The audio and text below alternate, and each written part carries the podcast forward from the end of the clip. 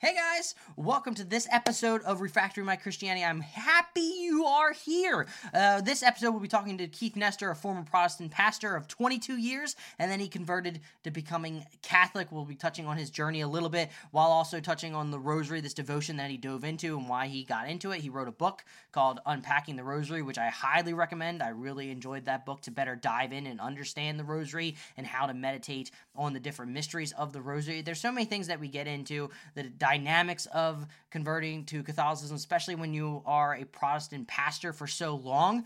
And I really love this conversation. I was very nervous for this conversation because I've been following Keith for a while, but I highly recommend Keith's YouTube channel. Just search Keith Nester. You'll be able to find the two. One, he does a live rosary, the other one is his normal channel where he does different Catholic videos. So I highly recommend those both channels. But before you go check him out, let's listen to this video. So uh, here we go. Hey guys, I'm here with uh, Keith Nester. Uh, thank you, Keith, for coming on to the podcast. I know this is, takes a lot of time out of your day. Uh, uh I remember reaching out to you on Twitter about people I want to interview starting this podcast, and you were so kind enough to come on. It may have been because you were first in the list. I'm not quite sure, but it was totally uh, that. it was definitely definitely that, not out of the goodness of your heart. No, but it was completely self-serving. I wanted people to think, "Wow, Keith, that Keith, he's a good guy." Yeah, pretty much.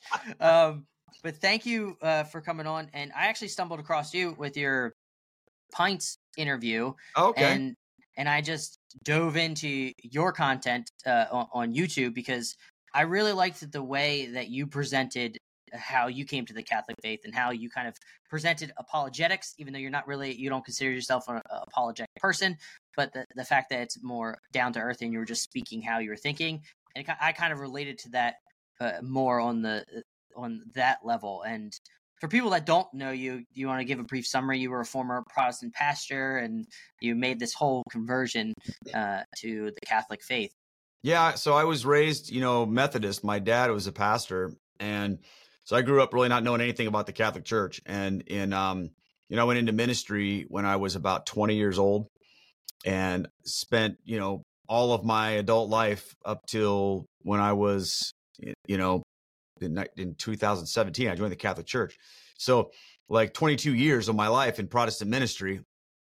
And um, so, you know, I, when I became Catholic, I never had any thoughts of doing this kind of ministry. You know, I wasn't going to be like a book writer or podcaster, or YouTube. Any, none, none of that stuff was really on my radar. It all just kind of happened as a result of just a couple of talks that I gave um, by people who said, "Hey, will you come and just share a little bit about your experience?" And when I gave those talks, you know, it felt good to to do that, but there was the response to that um, really led to all of this. And now, you know, this is what I'm doing. I'm I've, I've written two books, um, and I have a couple of podcasts, a YouTube channel. I travel around and give talks and do a, a rosary ministry every day. So I'm pretty I'm pretty active and pretty busy with things. But I'm a convert to the faith. You know, I grew up way outside Catholicism, but I found the Catholic Church um, kind of by accident through a, a, a guy I met who knew his faith and all the things that I thought I knew about the Catholic faith. He basically blew that up and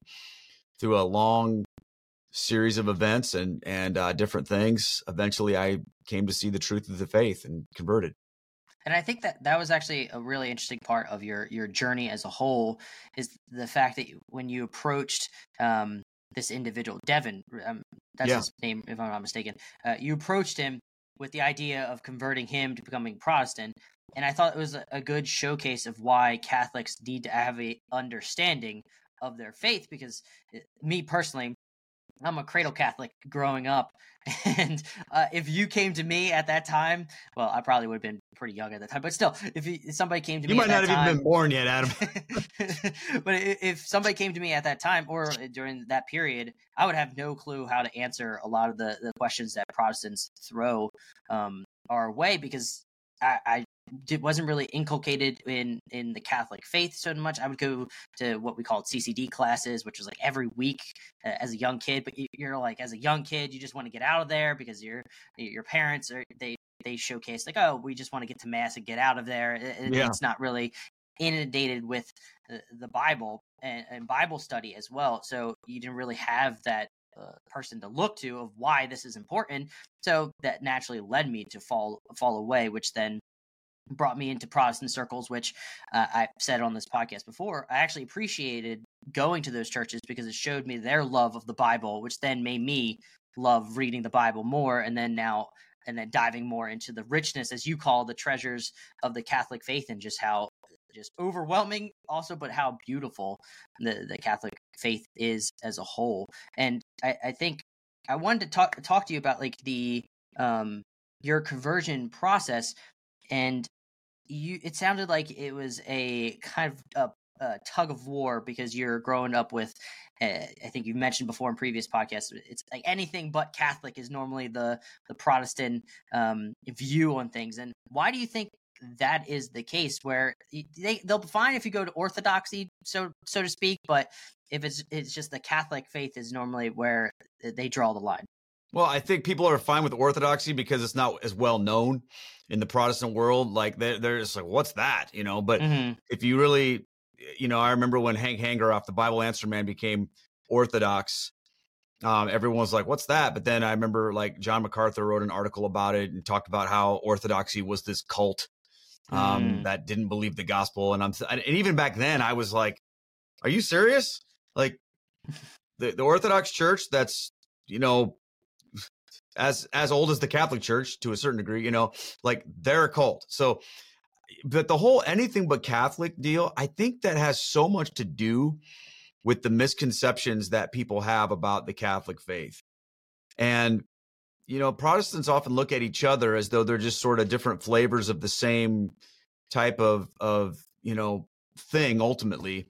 But Catholicism is somehow removed from that. It's totally different because Catholics don't just have these strange beliefs. They have like different things that they do and don't do. They don't have contraception and they, you know, have all these different prayers that are so weird. And they're people are just taught from the beginning that there's something wrong with Catholicism. So I think that's why that's why people have that view. Um, so it, it makes it challenging to get to get around. And is that like uh, where it, sounds like the, the Protestantism doesn't have um, like a, a, solid foundation of where the authority is drawn from, and is that why you foresee a lot in you hear with Protestant denominations is church hopping, or they go to different churches, is because they just they're they're basing it on the individual pastor of whether or not they like it. Um, and I think you mentioned that you never felt home in a specific denomination as well. Eh, eh, was that sort of your inclination too? Is that it, it, nothing felt kind of sedentary with whatever you were doing? Well, I think okay, there's a lot there. So, first of all, I think you know Protestants are going to look at most of them. Most of them are going to say, if you say, "Well, what's the basis of your faith?" They're going to say the Bible. They're going to say that. Okay, but what that what that automatically means is a particular interpretation of the Bible according to their um, you know their beliefs. So if if if all of Protestantism truly had the same authority, then there wouldn't be multiple denominations. There would just be Protestantism, and that would be it. There'd be Catholicism, there'd be Orthodoxy, and then there would be Protestant, and all the Protestants would have the same doctrine, the same everything. Right? They might have different musical styles or things like that.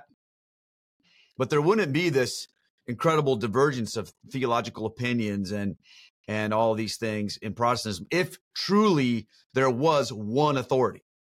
So whenever Protestants try to use that against Catholics, to me, when they're like, "Oh, well, my authority is the Bible," I, I'm not buying that because I just I just because I, I I understand what that means. You know, I used to be that, and I understand that that there's so many different ways that Protestants interpret scripture and apply scripture that if you just simply say, well, I have the Bible and the Holy Spirit, that that just doesn't cut it because then you're then what you're really saying is you alone have the Bible and the Holy Spirit.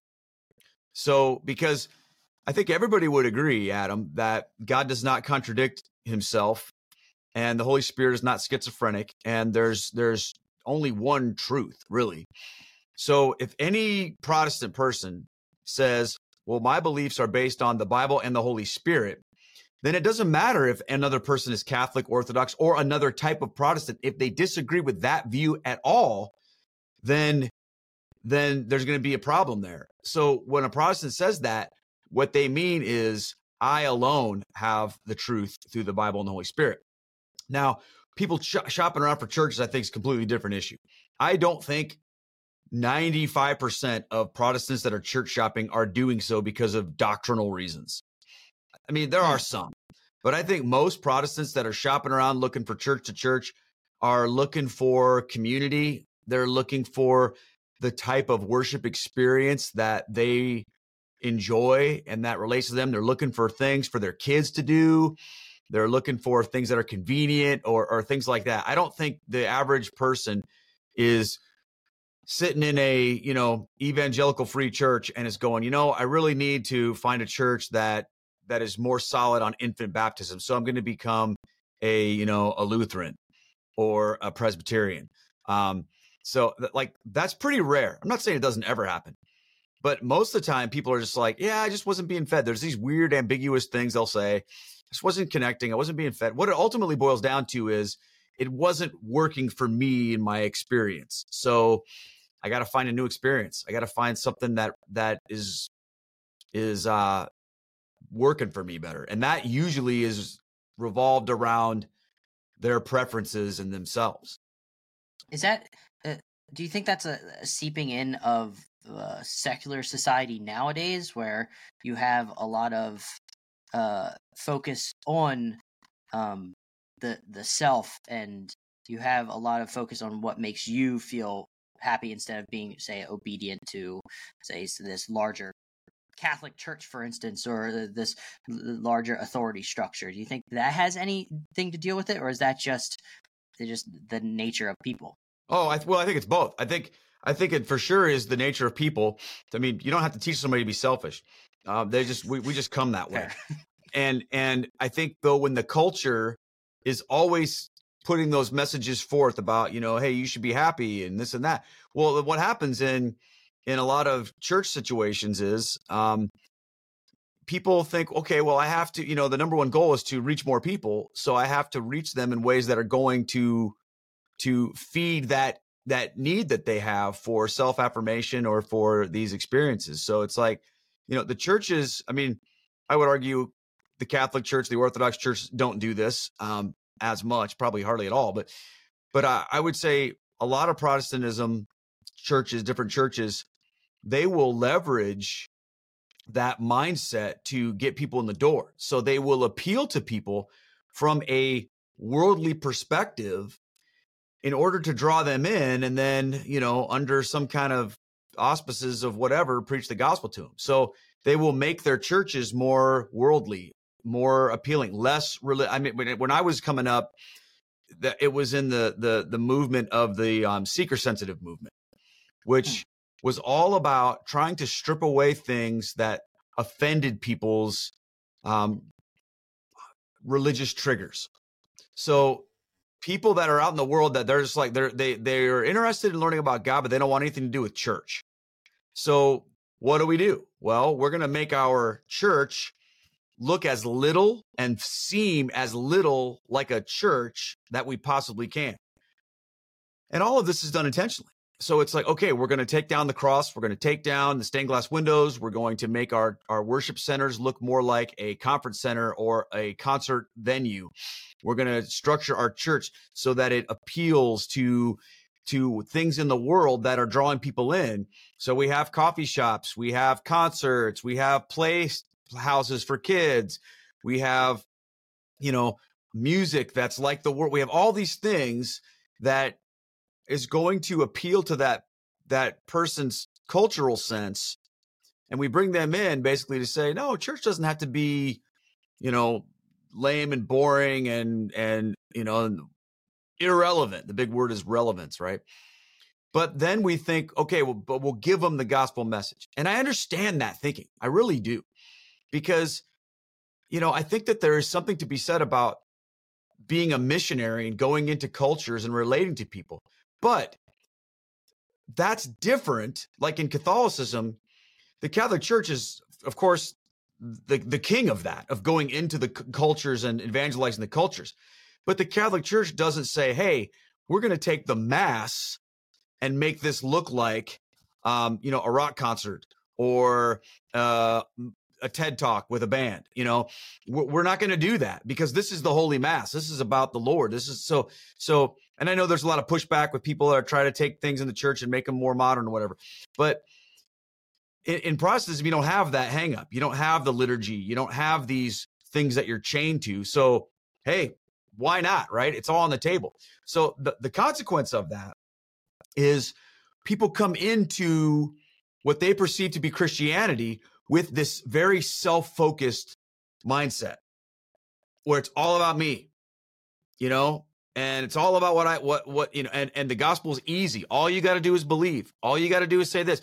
You don't even have to officially join our church. You just, you know, we're here for you. It's all about you. It's all about you. It's all about you, which can turn into, well, Jesus is all about you. He's all about you. He's all about. And then when they start to get into the deeper things of the of the gospel, of discipleship, and of suffering, there can be this this disconnect because they came into it having everything catered to their flesh. And yet now when you get into the gospel and you realize this message is hard, people freak out, man, and they're they either just go, okay, wait a second, something's just not right here. So they either bolt or they you know try to soften that message or they have a radical conversion and something changes but that's one of the problems with this whole turning our worship into an exercise in a seeker sensitive model mm. and i think uh, I, I, was actually reading your book, uh, unpacking the mysteries of the Rosary, which I, I really love. Oh, thank I've you. Got I've gotten into that devotion, um, which we can get to in a little bit. But I think this quote from it was actually kind of ties in with this of making a, a sacrifice, and I just wanted to share it. So it said, "For King Jesus to reign means there can be no higher authority. There can be no part of you that submits to another kingdom or another king. The truth is, sometimes human beings functions as their own kings." We do what we want, when we want, how we want, and no one can stop us. If we want Jesus to be our king, we must sacrifice membership to, in every other kingdom. And I just thought that was a beautiful way of putting it, and how if we're giving into our flesh constantly, just giving into our say pleasures or things are pleasurable when you're going to church, you're not really sacrificing anything for Him right? It, it should be a little bit of a burden, right? It, it's not going to be completely burdenless yeah. Right? And, and here's the thing, Adam. Like, the people of God have never lived like that until very recently in human history. You know, the, the, the Jews worshiped with sacrifice, they worshiped with suffering, they worshiped in spite of a lot of things, and so did the early Christians. So has all of Christianity until very recently. It's not until very recently has there been any kind of Christianity that's that's tried to make Christianity, you know, easy. Yeah, and you see that all throughout the the Bible as well.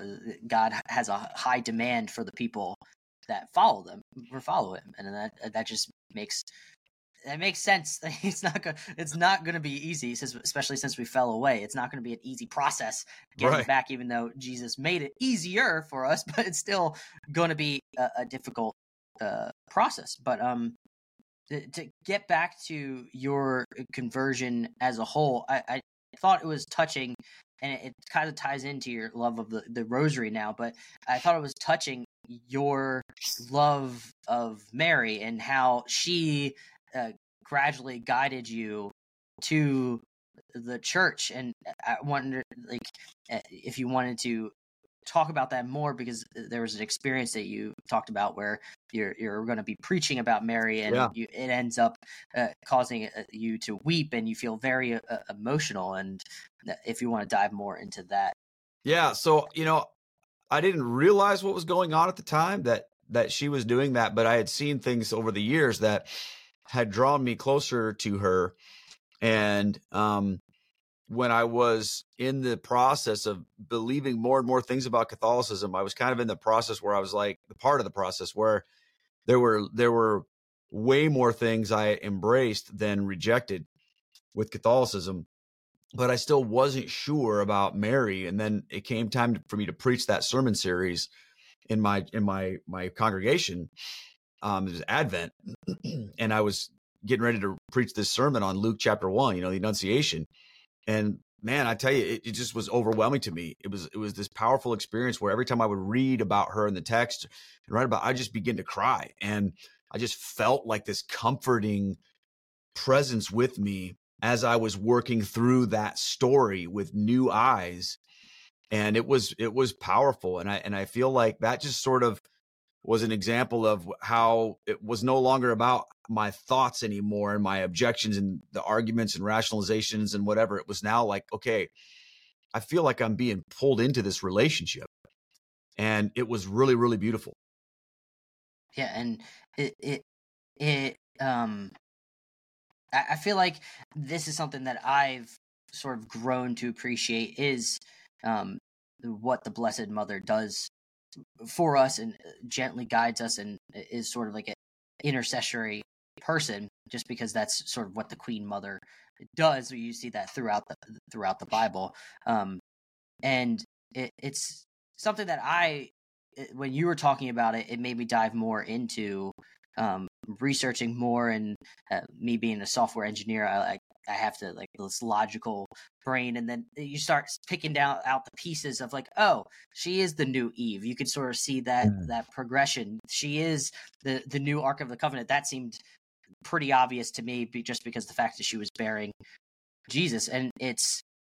It, it, I just don't understand when I see a lot of the Protestants out there that talk so negatively uh, about her or try to downplay her role. And a simple thing in my down to earth mindset is let's not talk bad about the mother that brought in our Lord. That just seems like even in today's society, if you talk bad about somebody else's mother, you're they they won't like you, so so to speak. So maybe don't do that with Mary. And is I, I just don't. Maybe you can help me understand why they reduce the emphasis on Mary well, I don't think they're talking, I don't think they mean to talk bad about Mary. I think if you press them, they would say, well, you're the ones that are talking bad about Mary because you're doing something she would never want you to do. Mm. So it's not like they're saying, oh, Mary was a bad person or this or that. They're, they're just denying the things that, that Catholicism teaches about the Virgin Mary and they don't understand it. So they are leery of that. So because in, in Protestantism, there is there's no category for veneration or for any type of of connection with with with uh, the saints like like what Catholicism has. So they're they're very and, and if and if they don't see something about Mary, I would say I would say that is explicitly taught in the Bible according to them, then they're going to reject it. So so they they wouldn't look at it as oh we're going to talk bad about Jesus' mom. They would never say that. They but they will say you guys go too far. You take this out of out of context. This isn't biblical. All of those things. But Catholics, because they love Mary so much, they hear stuff like that, and they're they you know we can kind of mm-hmm. react like, "Hey, you're dissing my mom." Okay, mm-hmm. but I don't think they're meaning to do that. I think they're just trying to, in their own mind, keep things within the the guardrails of what they consider to be biblical Christianity. The problem with that is that they are importing a certain way of reading the Bible onto that. And they're looking at that in a historical vacuum and a theological vacuum. They're not giving any any understanding or weight to typology. They're not they're not at all interested in any version of the scriptures that contradict their position. So when you talk to them about Genesis 3:15 and Mary's connection to to to that as the woman who has enmity with the serpent, meaning that she's she's an enemy of the devil. You know, we were reading the gospel this morning, or in, in the in the the readings this morning, in in in uh, First John, where it talks about whoever whoever um, sins belongs to the devil, right? Well, so if you're saying that Mary at any point in her life sinned, then there was a point in time when she belonged to the devil. But that you could make the case that that contradicts what the Bible says. Okay, they don't want to hear about Revelation chapter twelve where she's seen in heaven. That oh, that can't be Mary. That can't. I've had so many people to me or say that to me. That can't be Mary, and I'm like, why not? It's a woman who gives birth to the King. Who is that? Literally, that is Mary, right? But but they don't they don't want to hear it. They're so closed off. And when we talk about full of grace, they they don't know what to do with that. They're like, well, you know, my Bible says highly favored, so that must mean what does that mean? What does highly favored mean? So I'm always like, well, look at the Greek words and let's talk about what the Bible actually says. But they they don't want to do that because they're afraid that somehow they're going to justify Mary worship, which is not what Catholics do anyway, but they don't have a category for what Catholics do. So it's either she's like every other person or we believe that she is God. And when we try mm. to, I, I, can't tell you how many times I've had people respond to my videos mm. or say something to me like, well, you know, Mary was just a woman like us. She wasn't God. She's not divine. So stop. And, and, and I go, you're right. She, she's not God. She's not divine. I wouldn't say she's a woman like us, but she's, she's, she's not God. She's a creature. And they kind of sometimes will go, okay, well then that's not, are you sure that's not what Catholics believe? Right. Mm-hmm. So a lot of it is they're importing their their version of biblical exegesis into the that situation and they're completely ignoring history because mm. you know I, I like to remind them that you know martin luther and john calvin john wesley a lot of these these reformed guys they all had devotion to the blessed mother and they believed a lot of the things that catholics believe about her that protestants don't so what sometimes what I will do in those conversations when someone says, "Well, you know, why do Catholics believe that Mary was sinless?" I will say, "Well, that's the historic teaching of Christianity. Why did some Protestants abandon that view even after the Reformation? Because that wasn't what the reformers taught. If Martin, you know, Martin Luther wouldn't have, he didn't teach that. John Calvin didn't teach that. So even even the guys that led the way out of the Catholic Church they brought that with them.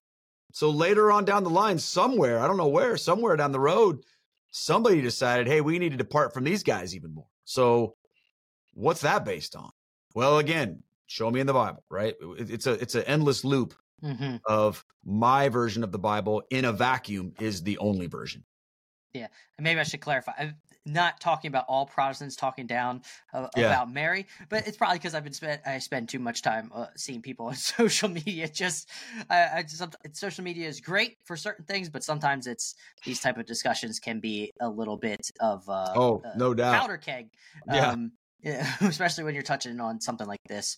Um, and, and that's what uh, it sounds like when you're uh, talking about when you um, talk to uh, other Protestants, it's it's better to probably communicate on a one to one level. What uh, in terms of your conversion was Mary the biggest hangup, or was there something else that was the uh, a stumbling block block for well, you?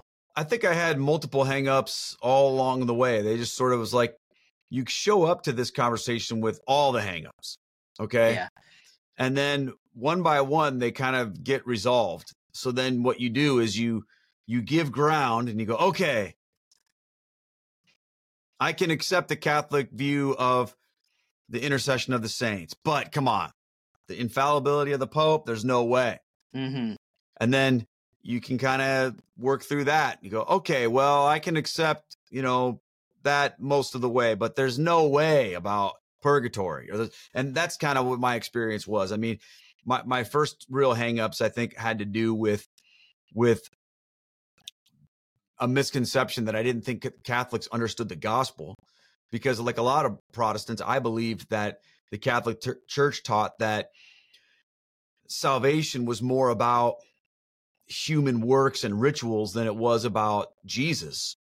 And that was immediately a turnoff to me about what I perceived the Catholic Church to be. Now, that wasn't based on any real information. That was just my own misconception. So when I started to kind of go, okay, wait a minute, Catholics do believe in the gospel. They do believe that we're saved by grace through faith, just not through faith alone, and that our salvation comes through us not by our own works, but by the the the blood of Christ shed on the cross and His resurrection. Okay, I can get behind that. Okay, well now we got to talk about baptism. Now we're going to talk about the sacraments. Okay, well wait a minute, I don't know about that. Well, we worked through all these things, so it's kind of like one by one by one. But if you had, if I had to say, what was the hardest thing for me to accept from a doctrinal perspective I, I don't think it was Mary. I don't think it was the saints. I don't think it was the Pope. I think it was probably purgatory. Interesting. Because I had never had a category for that either in my life. You were either you were either forgiven by Jesus 100% with you know he removes your sins as far as you from the east is from the west and you were completely cleansed because it's finished on the cross or you were going straight to hell because you rejected the gospel. There wasn't this category for people who were headed to heaven but needed further purification. That that was that was a tougher thing to for me to um, work through. Yeah and i think purgatory as a whole is a, a maybe has gotten a bad rap as well because me even shows how uh, great I was educated in Catholicism, but I, even I thought purgatory was this in between place, like it wasn't like a heaven or it wasn't hell, and until like diving more into the faith, it's like, oh no, this is a process that you're you're going to heaven, you're going to be there. It's just uh, the purification. So, how did you kind of knock away that understanding or uh, sort of come to grips with with it? Well, there were a couple things that were important to that. The first thing to understand is I had come to a point where I had accepted the papacy and the authority of the church. So I think that for everybody, that's key because there will always be things that you're going to struggle with or be unsure about. And if you have to to to like intellectually understand everything perfectly before you can become Catholic, then a lot of people get stuck with that. So there's this element of trust and saying, okay, just because I don't understand this and I'm struggling with it doesn't mean that there isn't an answer out there. And it doesn't mean that that that the church is wrong and I'm right. Okay. Look at how many times I've had my mind changed. so yeah. so they have to have like a sense of humility before the church and say, okay, well, well, okay, because I believe the truth of the church, then this has to be true, whether it makes sense to me or not. So there's that that kind of humility that goes along with it. But as far as actually helping me to understand it better, I read a book by a guy named uh, James Cardinal Gibbons called The Faith of Our Fathers. And that was a great book for me. And there in his chapter about purgatory, he really connects it to things that are that are factually true and helps us to go there. And, and what, what I mean by that is is it is factually true that the Jews prayed for their dead. That's, I mean, you can think purgatory is a doctrine of demons, but you have to admit that the Jews prayed for their dead. That's a factually true thing.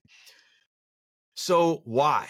You know, and then you can go to those texts in Maccabees and, and those different things about why it's a good and righteous thing to pray for the dead that they may be loosed for their from their sins. So once you start realizing the the the reality of the practice of the people of God from before Jesus even walked the earth of praying for their dead and how that has continued up through the the centuries it makes you kind of go okay well why would they do that why would they pray for their dead what can what can dead people gain from someone's prayers and that book really helped me kind of get it out of the mindset of this is antithetical to the gospel to no keith maybe you just don't have a big enough understanding of things and of course, there's that text where Paul talks about um, where where he er, where he talks about escaping through the flames. Um, one who's being tested as as his as the works of his life are being tested by fire. That if what he's built um, does not withstand, you know, he's built with with with with perishable things. That he himself will be saved, but only as one escaping through fire. And that's something I never had a category for as a Protestant. I never really understood what that means. And it doesn't, it's not because I never tried. It's not because I didn't listen to pastors or read commentaries or didn't look into it. It's just none of those explanations really made sense of it for me. Um, but when I started to import a Catholic understanding to it, then it like was like right there. Great. That's um that makes a lot of sense. And I think the key of all of this is just being humble enough to realize that uh, maybe I don't quite understand everything, but at least now that you know that there's other things that have been knocked away, you can have that humble mindset of accepting that I'm not going to understand this right now. Maybe it shouldn't stop me from being a part of this faith, and maybe I should just accept that in due time I'll understand it more and more. Um, how? Because I know it, it, You were a pastor for close to twenty years. Twenty two.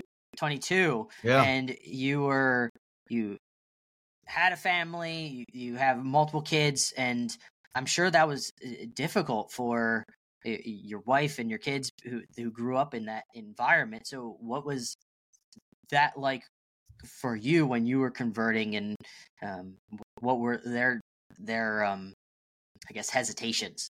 Well, it was it was it was hard and exciting for me, um, but I would just say it was just hard for them. Mm-hmm. So it was hard for everybody, but there was also this joy that I was experiencing, but they were not experiencing that. They mm-hmm. were like freaked out. They didn't understand. They're like, "Why is this happening? What what are you doing?" And so that made it really challenging because those consequences are real. You know, people talk about, well, if I become Catholic, what about my family? What about this? I'm going to lose my friends, my you know, my income, all that. Yeah, that's all real. You know, that's tough. And th- you can only do the best you can to work through those things and focus on trusting God and believing that if you seek first the kingdom of, of God and his righteousness, then everything you need will be added unto you. And so when you recognize the truth of the Catholic faith, whatever it is that you have to live through to to acquire that, it's worth it. It's hard, but it's worth it. And I, I talk to people all the time, Adam, that are in that situation where they're like, okay, I believe the Catholic Church is true, but man, my wife doesn't want to become Catholic. My kids will freak out. I'll lose my job. What am I going to do? So I guess I can't become Catholic. And I, I always say, well, no, you have to, this is really going to test your discipleship. If the reason why you can't become Catholic is rooted in your self preservation, then you know i'm reminding i remind people of what christ said he who seeks to save his life will lose it but he who loses it for my sake will find it it's amazing how many of these deep theologians forget all about basic discipleship when their lives are li- are on the line. Um, or they're going to lose some friends or make some people mad or have some family dynamics. And I, am I'm, I'm probably not the best ear for that because I, I had to walk through that. And so for me, on one hand, I, I have sympathy and understanding for guys that are in that spot because I was there for a long time. But at the same time, when people make it seem like, well, you can't become Catholic, then I just kind of say, well, yes you can. You just you just have to decide what's truly important. And it's it's not all going to be laid out in an easy path for you in that situation. You're going to have to suffer for it. You're going to have to sacrifice for it. And, and i certainly i certainly did. Now i don't tell people to feel sorry for me because I, I, I feel grateful. My only regret is that I didn't do it sooner. My, my I never had a regret that I became Catholic and blew up everything in my life. My regret was I didn't do it earlier. Um, because I think it would have made things easier if I had done it earlier. Um, having said that, you know the story's not over. We're we're still on a journey. We're still processing this as a family. You know, my wife came into the church when I came in, and my kids are on their own journey, and and um, you know there are things happening there, but it's it's we're not done yet. So, but it was hard. It was it was challenging, and still continues to be challenging. But it was totally worth it. That's that's great to hear. Probably for other people that are listening that are still struggling with that idea of converting. They they feel like it's true. They're almost there, but it's just the the worldly aspects that are holding them back. And I actually wanted to touch on a little bit um, with your, your wife because you told about the, the, the beautiful story about her difficulties with conversion, and I could sort of relate since it sounds like she was a, a cradle Catholic like myself. Yeah, um, and, and, she grew up. Rel- it sounds like relatively close to where I was. Um, but do you want to touch on a little bit of how it was just hard for her to come into the faith and then she had like this beautiful uh, this this beautiful moment.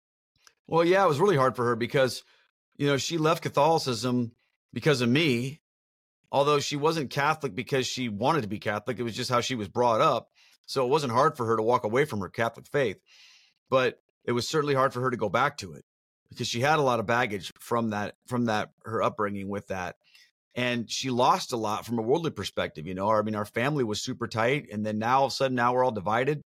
My kids didn't want to come to mass. So mom and dad are now going to mass, and the kids are like, "What do we? What do we do?" And they were teenagers at the time, so they were kind of on their own. And we told them, "Look, you don't have to do this." Um, and they, you know, they they came to mass but they were just like, "This is boring," you know, which was really really hard for her, and she struggled for a long time. And it was a you know a period of months before she would go to mass and not not you know cry, but she was working through that. And God finally just was like, "Look, are you going to pay attention to what I'm doing?" or are you going to just have a pity party for yourself? And she started to open her eyes and and pay attention to things in the mass, and it really be it really started coming to life for her.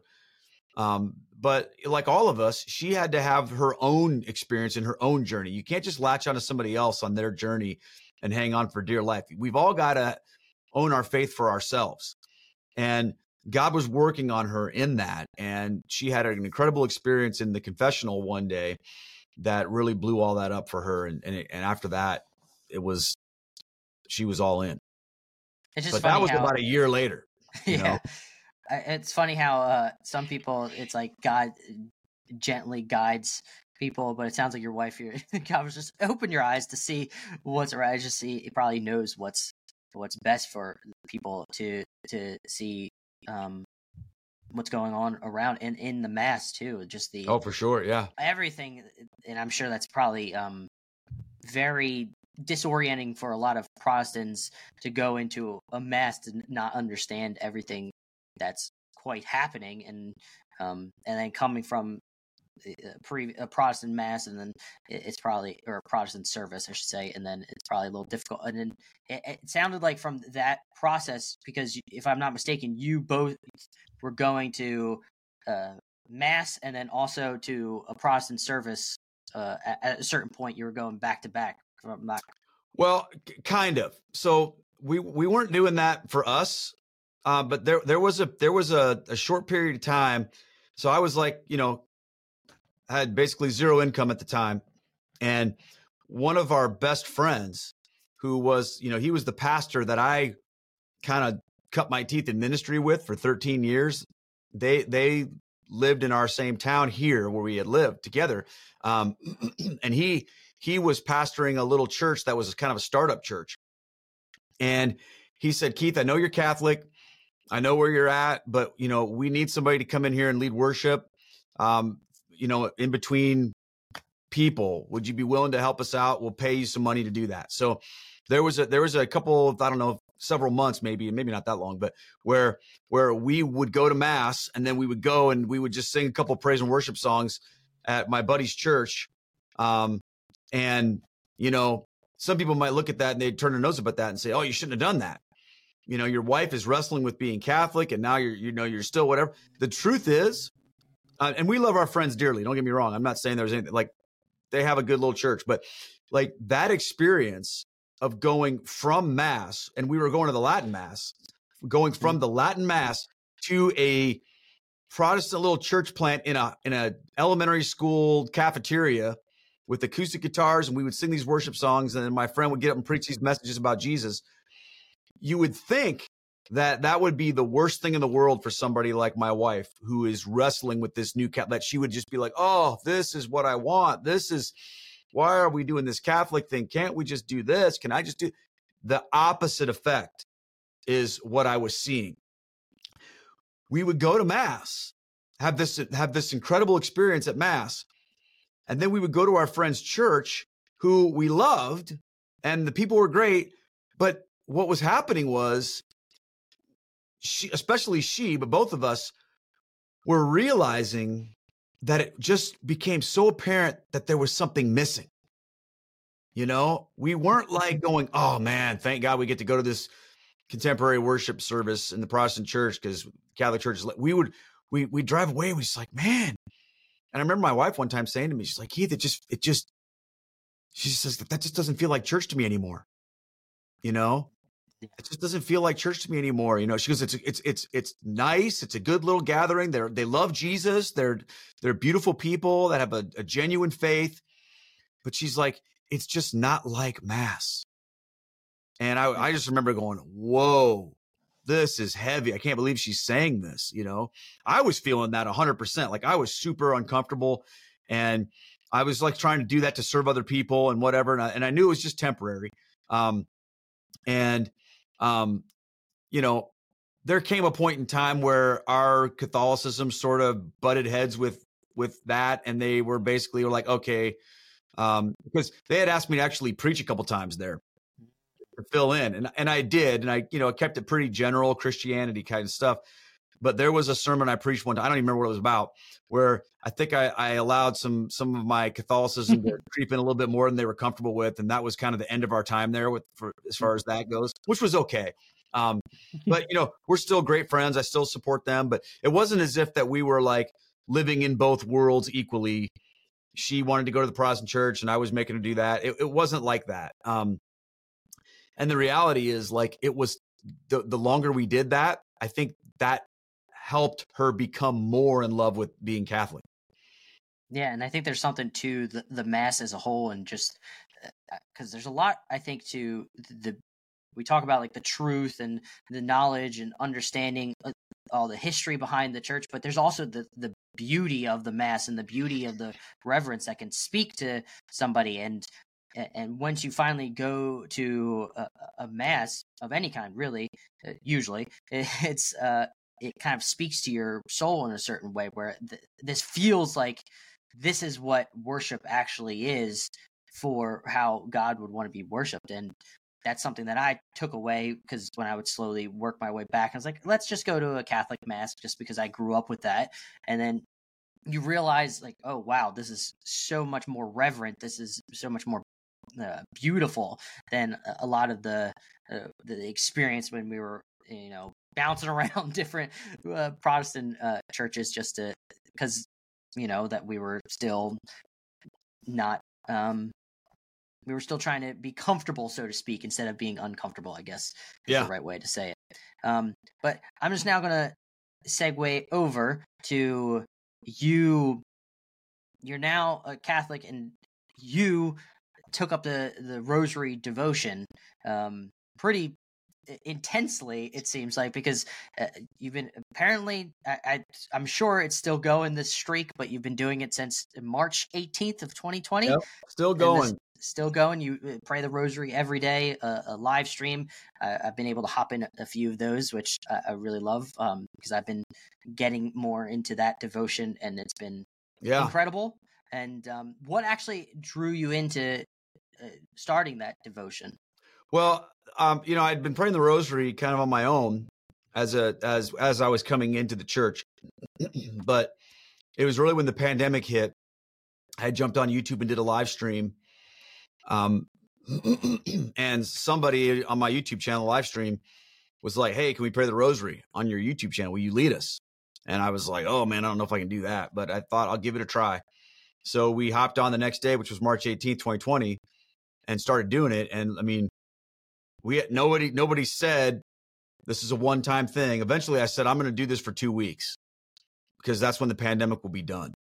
Mm-hmm. but obviously it wasn't. So we just kept going. We just kept going, and this little group just grew, and it really became the center of our world. And it, it's it's it's it's going on four years now. It's crazy. That's, that's, yeah. that's impressive. It's like a little toddler in of itself. it is. It is. so what um Uh, you you take part you talk about this in your in your book of the the, the spiritual fruits of the, the rosary and what have you seen in your life starting this devotion? What have you seen your spiritual growth while doing this? Oh man, so many things. I mean, I, I've I've never prayed more in my life. I've never been felt closer to the Lord more in my life. I've I've I mean, I just feel like the victory that you can have over over sin in your life when you when you submit yourself to the rosary is huge. Now, of course, we're all still sinners, but I, I have I have seen a level of victory over that than I than I have, like I've never seen in my life. And I don't owe that up to Keith being anything special at all because I'm the same person. But there, I'm telling you, there is there is something powerful and real about the grace that comes to us from praying the rosary every day. I mean, I've I've lived it and and it's it's incredible. So it's it's really helped me in a lot of my life. Um, it's helped kind of temper my my personality a little bit, you know, from going to just like the the you know because I could be I can get really worked up or I can get really really down. You know, I'm not like bipolar or anything like that, but mm-hmm. like it's it's just it's just helped me to be like feel centered in the Lord almost all the time. And it's that daily touch point with Jesus and Mary that has that has it's I don't know. I think it's probably like the, the difference in a person who works out I don't know, maybe once a month versus 3 times a week. If you work out once a month, you'll get to a certain level of health, but every time you go back, you're going to kind of be a little bit sore.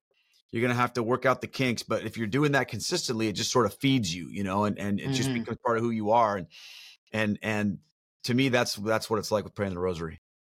And uh, this is something that I learned um i never knew like growing up it, it's it seems like it's a constant trend that i'm saying i never knew this growing up but i know my my grandma who had a, a rosary of her own she would be praying it and i never knew like the, the aspects of it how you're meditating while you're also praying that the rosary encompasses the bible and all the mysteries it, it, it, contains and it allows you to kind of grow and uh, be in, in that environment. And in, that is something that i've learned recently and it's been really amazing. So i try to do the rosary what i do because i struggle with focusing.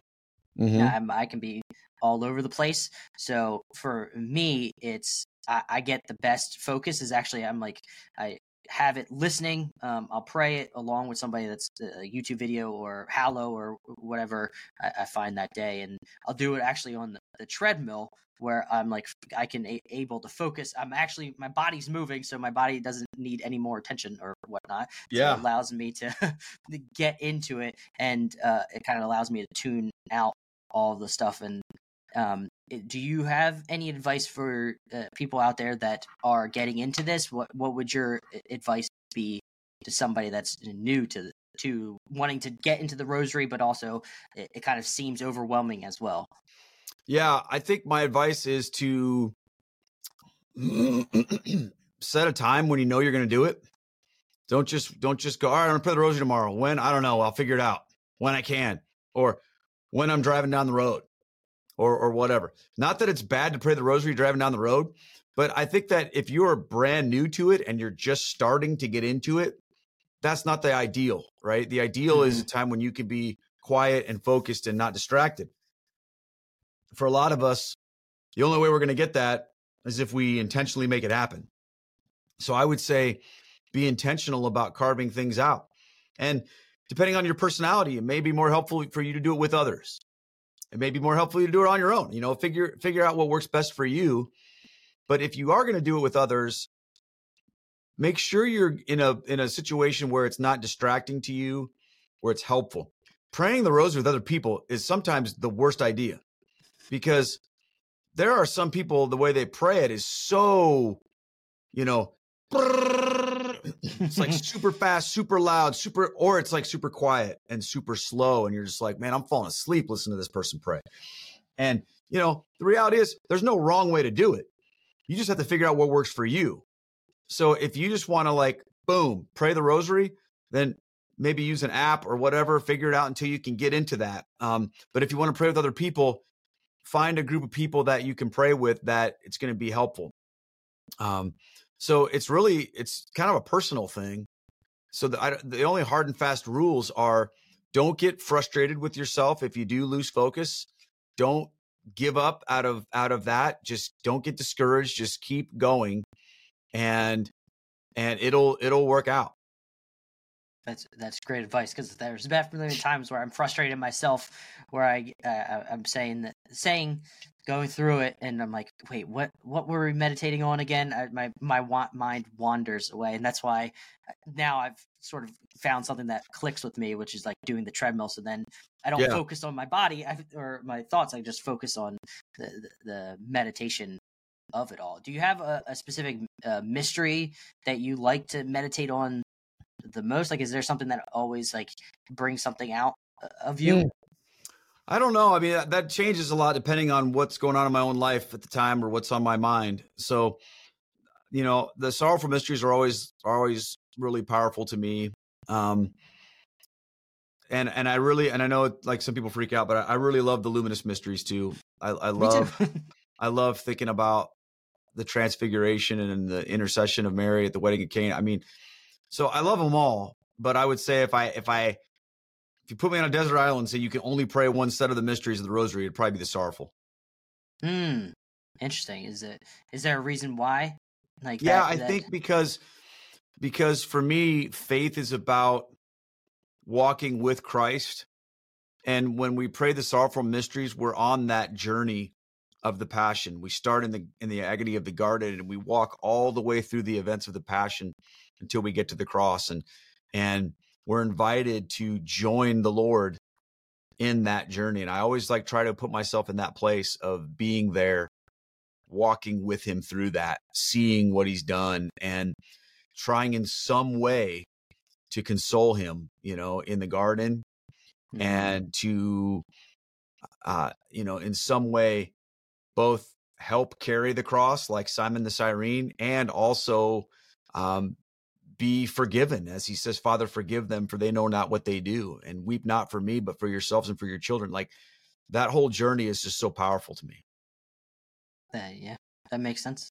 Um I, I, one of the ones that i uh, enjoy is just the um jesus in the temple and you put it kind of well when you talk about that of how um, if you need to find Jesus, all you all you have to do is go back to the church. Just mm-hmm. the idea of just repentance and coming back, and he's always going to be there. That's just he's going to be in his father's house. Like it's a, not even a, a, second thought. Like this is where I obviously am, uh, and I always like meditating on that because when I struggle or as a sinner that I am, a wretched person that I am, it's it's always nice to have that idea. It's like, yeah, this is where you need to go if you're trying to be with Jesus. That's where where he will be. He's not going to be anywhere else, and I think that was been something that I love um, meditating on a lot, and uh, and I, I just commend the book that you put out because that helped me understand. Oh, thank you so di- much. Each of the different uh, mysteries. I highly recommend if someone's doing the rosary that check out your um, unpacking uh, the rosary um, book. Um, it'll be in the description. All the all the stuff that you do because you do so many different podcasts out there, and I, I really love listening to your. Oh, thank you so much, Adam. I really appreciate that that yeah that, the unpacking the mass is really good i recommend for a lot of people to check out unpacking the mass especially it, it helps as you've said it helps illuminate what the, the next uh, mass is going to be talking about the gospel readings and that has been useful for myself and my wife as we go to masses going through the readings and unpacking it and being able to meditate on that. Oh that that makes me very very happy to hear that. Awesome. And then i'm going to end it off with one final very important question. Um, so I see that your son Drew was mm-hmm. uh, American Ninja Warrior, was national finalist, and a question I ask is, uh, when are we going to see Keith on American Ninja Warrior? Are you training with your son to be on there? You'll see me on the sidelines, but not. so he'll be on season 16 that's coming up in and uh, awesome 2024. It's already filmed, but but um they haven't aired it yet, so they'll air that, and he'll be on that. But I was not. I, I was on the screen because I was at a parish mission. Um, but as far as me training, yeah, I went to I went to one class with him um, a few months ago. It was like a basic beginner class. He's like, "Dad, will you just do this once with me?" And I was like, "Sure." And man, I tell you what, that was so challenging and so difficult. You know, I mean, and and I work out. I mean, I'm, i lift weights and stuff like that, but that's a whole nother level of of skill and strength you have to have in order to do that. And I'm just, I don't have it, man. I mean, I'm a, I'm a, I'll be 50 years old pretty soon, so it's like I ain't doing that. But I, I brought him, he was home for Christmas and I took him to the, the gym I go to mm-hmm. to go to, to do some lifting. And we said, we went to, on the pull up bar and, you know, my son Drew, he doesn't lift weights at all. Um, he grabs the pull up bar and he's just busting out one arm pull ups. Put your arms, just boom, one arm. And I'm mm-hmm. like, man, it's a, it's another level. But yeah, those guys are, they're insanely uh, strong and talented athletes. And we're so proud of Drew. I mean, just getting to see him live his dream. That's, I mean, he's been watching that show since he was a little boy, and we'd watch every episode with him. The Japanese one in the too. backyard. And what's that? The Japanese one too. I remember. Oh yeah, I watched it all. Yeah. My my boys, and but you know we so that's been a big part of our life. Has been American Ninja Warrior. So to him to make the show and then do so well has been That's awesome. impressive. That's Yeah. very impressive. Uh, I, I don't know. Imagine the amount of training that, that goes into that. I don't. I don't even know if I could handle even one day of tr- uh, one hour, one 30 minutes of the training. Um, It- it's exhausting. I'm telling you. from personal experience. Okay. Um, is there uh, before we wrap this up? Is there anything you'd like to? Um, one thing that I like to do is uh, maybe if there's anybody out there listening, is there like tips on improving their prayer life or how they can uh, grow in their connection with the, the faith in the church as a whole? Well, I think I think you just have to start with where you are and work on taking a step to improve that.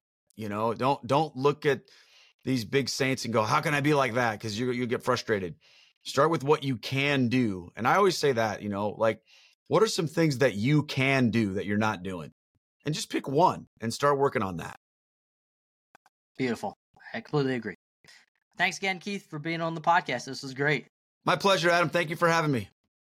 Hey guys, thank you for watching this video. I hope you guys enjoyed this interview. I always enjoyed all the interviews that I do. If you are new to this channel or this podcast, please subscribe to the podcast or the YouTube channel, whichever way you are watching it. If you are on podcast platforms, listen up. Listen, I would like you to subscribe, obviously, and then leave the podcast a five star review, whether you are on Spotify or whether you are on Apple Podcasts. That helps the podcast grow. And as always, just share this podcast with your friends and family. Also, share this YouTube video if you just want to share the YouTube video as well. If you're here on uh, YouTube, that is the best way we can grow this community as a whole. And go to adambuckingham.locals.com if you want to join the community and also support the podcast. So hopefully, we can do bigger and better things and have bigger and better interviews. And I can interact with all of you all on a one to one basis. So go do that. And until next time, I hope you have a blessed week. Bye.